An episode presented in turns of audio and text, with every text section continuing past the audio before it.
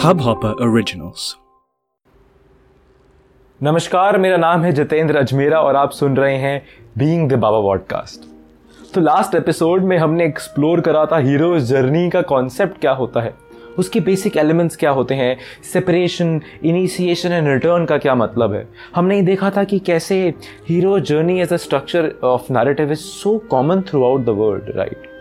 And how beautifully Joseph Campbell has worked in comparing mythologies around so many cultures, only to find out that all of them have this commonality of hero's journey.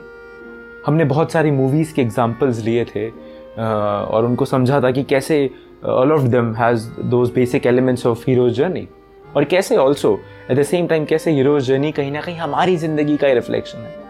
तो बहुत सी चीज़ें थी जो हमने last episode में explore करी थी और मैं चाहूँगा अगर आज आपने लास्ट एपिसोड नहीं सुना है तो आप इस एपिसोड को सुनने से पहले उस लास्ट एपिसोड को ज़रूर सुने, बिकॉज ये एपिसोड कहीं ना कहीं एक्सटेंशन ही है लास्ट एपिसोड का, क्योंकि हीरोज़ जर्नी एक एपिसोड के अंदर मैं ख़त्म भी नहीं करना चाहता था और इंशाल्लाह इस पर बात करने लगे तो बहुत कुछ है बात करने को। तो मैं चाहता हूँ कि आज हम हीरोज़ जर्नी को एग्जाम्प्लीफाई करने के लिए एक कहानी सुनते हैं और ये जो कहानी है ना ये मेरे दिल के करीब है क्योंकि ये one of the first few stories में से हैं जब मैं शुरुआत कर रहा था स्टोरी टेलिंग की। एंड बहुत मज़ेदार बात पता है क्या है, मेरे को नहीं पता था कि शायद ये हीरोज़ जर्नी का स्ट्रक्चर फॉलो करती है। It was only later that I found out when I actually started reading more about narrative studies कि जो मैंने जाने अनजाने में कहानी ये लिखी थी, जो मेरी पहली कहानी थी, it actually followed the structure of hero's journey. तो मैं बिल्कुल चाहता हूँ कि आज मैं ये कहानी इस पॉडकास्ट पे सुनाऊँ और बेसिकली शायद इससे और क्लियर हो जाएगा कि हीरो जर्नी का कॉन्सेप्ट क्या है और कैसे है। तो बस देर किस बात की, welcome to being the Baba podcast episode number 6। अभी आप सुनेंगे म्यूजिक इन 3, 2, 1।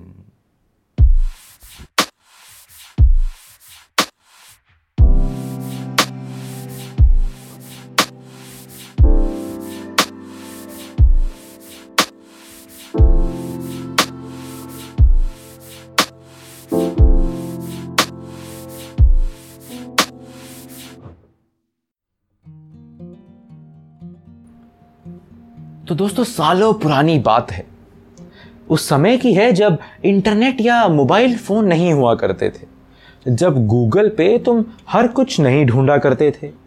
तो बस उसी दौरान एक बच्चा था, मेरे और आप सबके जैसा, चंचल, हंसमुख, नटखट सा, बड़ा शैतान था वो। उसका नाम था खोजी, क्योंकि वो हर वक्त कुछ ना कुछ खोजता रहता था, ख्यालों में डूबा, सपने संजोता हुआ, दिन भर भटकता रहता। अक्सर पूछता थी ये दुनिया गोल क्यों है, या फिर ये जानवर बोलते क्यों नहीं, ये आसमान खत्म क्यों नहीं होता, कि ये सूरज जाता कहाँ है रात को। और न जाने हजारों सवाल वो ऐसे ही सोचता रहता। तो ऐसे ही एक दिन खोजी अपनी एक खोज में सुबह सुबह निकल पड़ा। गांव, शहर, गलियां, कस्बे सब ढूंढ लिया पर उसको वो मिला ही नहीं जो वो ढूंढने निकला था। थका हारा खोजी घर को वापस लौटा तो माँ ने उसे परेशान देखकर पूछा कि अरे खोजी, क्या हो, तुम इतना उदास क्यों है? तो बोला, माँ मैं सुबह से कुछ ढूंढ रहा हूँ पर मुझे वो मिलता ही नहीं। तो इस पर माँ बोली, अरे बता क्या ढूंढ रहा है, मैं तेरी मदद करती हूँ। तो खोजी बोला, माँ मैं खुशी ढूंढ रहा हूँ, आपको पता है क्या वो कहाँ मिलेगी? तो माँ ये सुनकर हंस पड़ी और बोली, चले काम कर, तू अभी थका हुआ है, तू सो जा, कल तड़के उठकर मैं तेरे को खुशी दे दूंगी। अब खोजी बड़ा ही खुश हो गया, मुस्कुराते हुए नाचते हुए चैन की नींद जाके सो गया। अब अगले दिन जैसे ही सूरज की पहली किरण निकली वो फट से अपनी माँ से जाकर बोला, माँ माँ माँ मुझे खुशी दो। माँ बोली, अरे हाँ देती हूँ, सब्र कर। तो माँ ने उसे दोस्तों 10 रुपए का नोट पकड़ा दिया और बोला, जा इसको लेकर जा, वो जो दूर पीपल के पेड़ के नीचे ज्ञानी बाबा रहते हैं ना, उनको दया, वो तेरे को खुशी दे देंगे। खोजी ये सुनकर बड़ा खुश हो गया, वो दौड़ा भागा बाबा के पास जा पहुंचा और बोला, बाबा बाबा माँ ने ये 10 रुपए का नोट दिया है और बोला है कि आप मेरे को खुशी दोगे। ज्ञानी बाबा मुस्कुराते हुए बोले, ठीक है देता हूँ। यानी बाबा ने उसको एक पोटला पकड़ा दिया और बोला ये पोटला लेके जाकर दूसरे गांव में वो जो लाला हलवाई है ना नदी के तट पर, उनको जाके ये पोटला दिया, वो तेरे को खुशी दे देंगे। अब यहाँ मैं बताना चाहूँगा दोस्तों कि शाम हो चुकी थी और खोजी अब बेचैन हो रहा था। बेचारा 2 दिन से अपनी खोज में लगा हुआ था मगर कुछ मिल ही नहीं रहा था। मगर फट से वो पोटला लेकर हलवाई के घर जाकर दौड़ा चला गया और बोला लाला हलवाई, लाला हलवाई, ये माँ ने मेरे को 10 रुपए का नोट दिया था, बोला ज्ञानी बाबा को नोट देना। ज्ञानी बाबा ने ये लाल पोटला पकड़ाया और बोला मैं आपको इसमें से ये पोटला मैं आपको जाके पकड़ाऊँ और आप खुशी दोगे। तो लाला हलवाई बोले कि खुशी चाहिए तेरे को? तो हमारा खोजी बोला हाँ लाला हलवाई खुशी चाहिए। तो लाला हलवाई ने उसके हाथ में एक गांठ सी बांध दी और अपनी मुट्ठी बंद करने को बोला और बोला एक काम कर, ये मुट्ठी बंद करके रखना और सीधे घर को जा, और घर जाकर तू इस मुट्ठी को जब खोलेगा तो तुझे खुशी मिल जाएगी। अब खोजी ये सुनकर बड़ा खुश हो पड़ा। आखिरकार उसकी खोज अंत हो ही चुकी थी। खुशी से फूला ना समाया। खोजी घर को फटाक से दौड़ा भागा गया और बोला माँ माँ माँ मैं खुशी ले आया, माँ मैं खुशी ले आया। तो माँ ये सुनकर बड़ा खुश हो गई कि अरे दिखा तू तो सच में खुशी ले आया। तो खोजी अपनी माँ के साथ एक पलंग पर जाकर बैठा और बोला आओ मैं आपको खुशी दिखाता हूँ। तो खोजी ने अपनी ना वो मुट्ठी खोली और जैसे ही उसने वो मुट्ठी की वो जो गांठ उसको पकड़ाई थी उसने खोली तो देखा खोजी को एक हंसता मुस्कुराता हुआ सा चेहरा दिखा।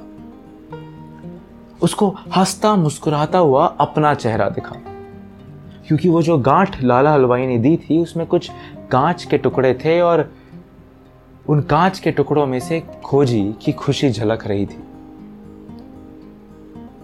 तो कहानी का अंत तो यही होता है।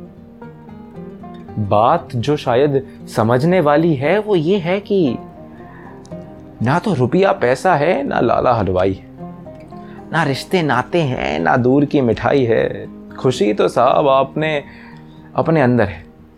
अब या तो तुम सारा ढेर दुनिया भटक लो या फिर अपने अंदर झांक लो, मर्जी तुम्हारी है। तो अब जैसा हमने अभी इस कहानी के अंदर सुना और समझा, अब हम वापस बात करते हैं हमारी हीरो जर्नी की, जो मैंने इस एपिसोड की शुरुआत में कहा था कि ये जो नरेटिव बना, ये जो कहानी बनी, जहाँ पे हमारा जो कैरेक्टर था वो खोजी था और खोजी को एक क्वेस्ट थी जो खोजी खुशी ढूंढ रहा था। वो एक सेपरेशन की बिगिनिंग थी और उसने जब अलग अलग माइलस्टोन्स को अचीव करना चालू करा, उसको एक कैरेक्टर मिला। और यहाँ पे उसका मेंटोर कौन बना? उसकी मॉम उसकी मेंटोर बनी। उसकी जो माँ थी उसने एक मेंटोर का रोल प्ले करा और उसने उसको एक रास्ता दिखाया। वो रास्ता लेकर वो अपनी जर्नी पर चल पड़ा।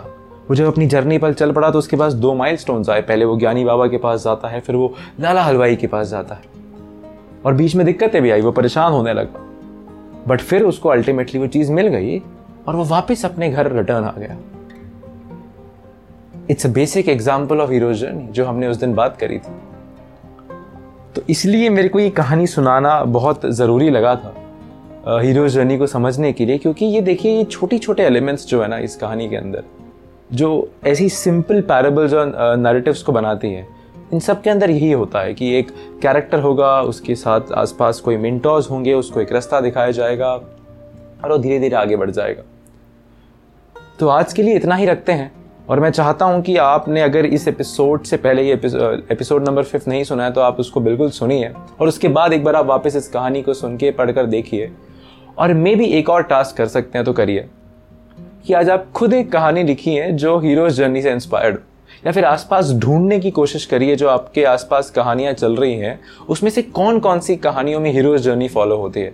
क्योंकि अगर आपने हीरोज जर्नी के स्ट्रक्चर को समझ लिया तो स्टोरी टेलिंग का बहुत सिग्निफिकेंट पार्ट है जो लोगों को समझ में आ जाएगा, बिकॉज बहुत सारी चीज़ें हैं जो हीरोज जर्नी से रिलेटेड होती हैं आगे भी। तो इसलिए हीरोज जर्नी को समझना बहुत ज़रूरी है। तो आज के लिए बस इतना ही। Thank you for listening to being the Baba podcast. Bye bye.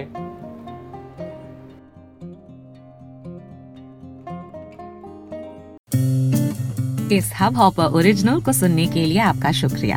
अगर आप भी अपना पॉडकास्ट लॉन्च करना चाहते हैं तो हब हॉपर स्टूडियो वेबसाइट पे रजिस्टर करें और 1 मिनट के अंदर अंदर अपना खुद का पॉडकास्ट लॉन्च करें।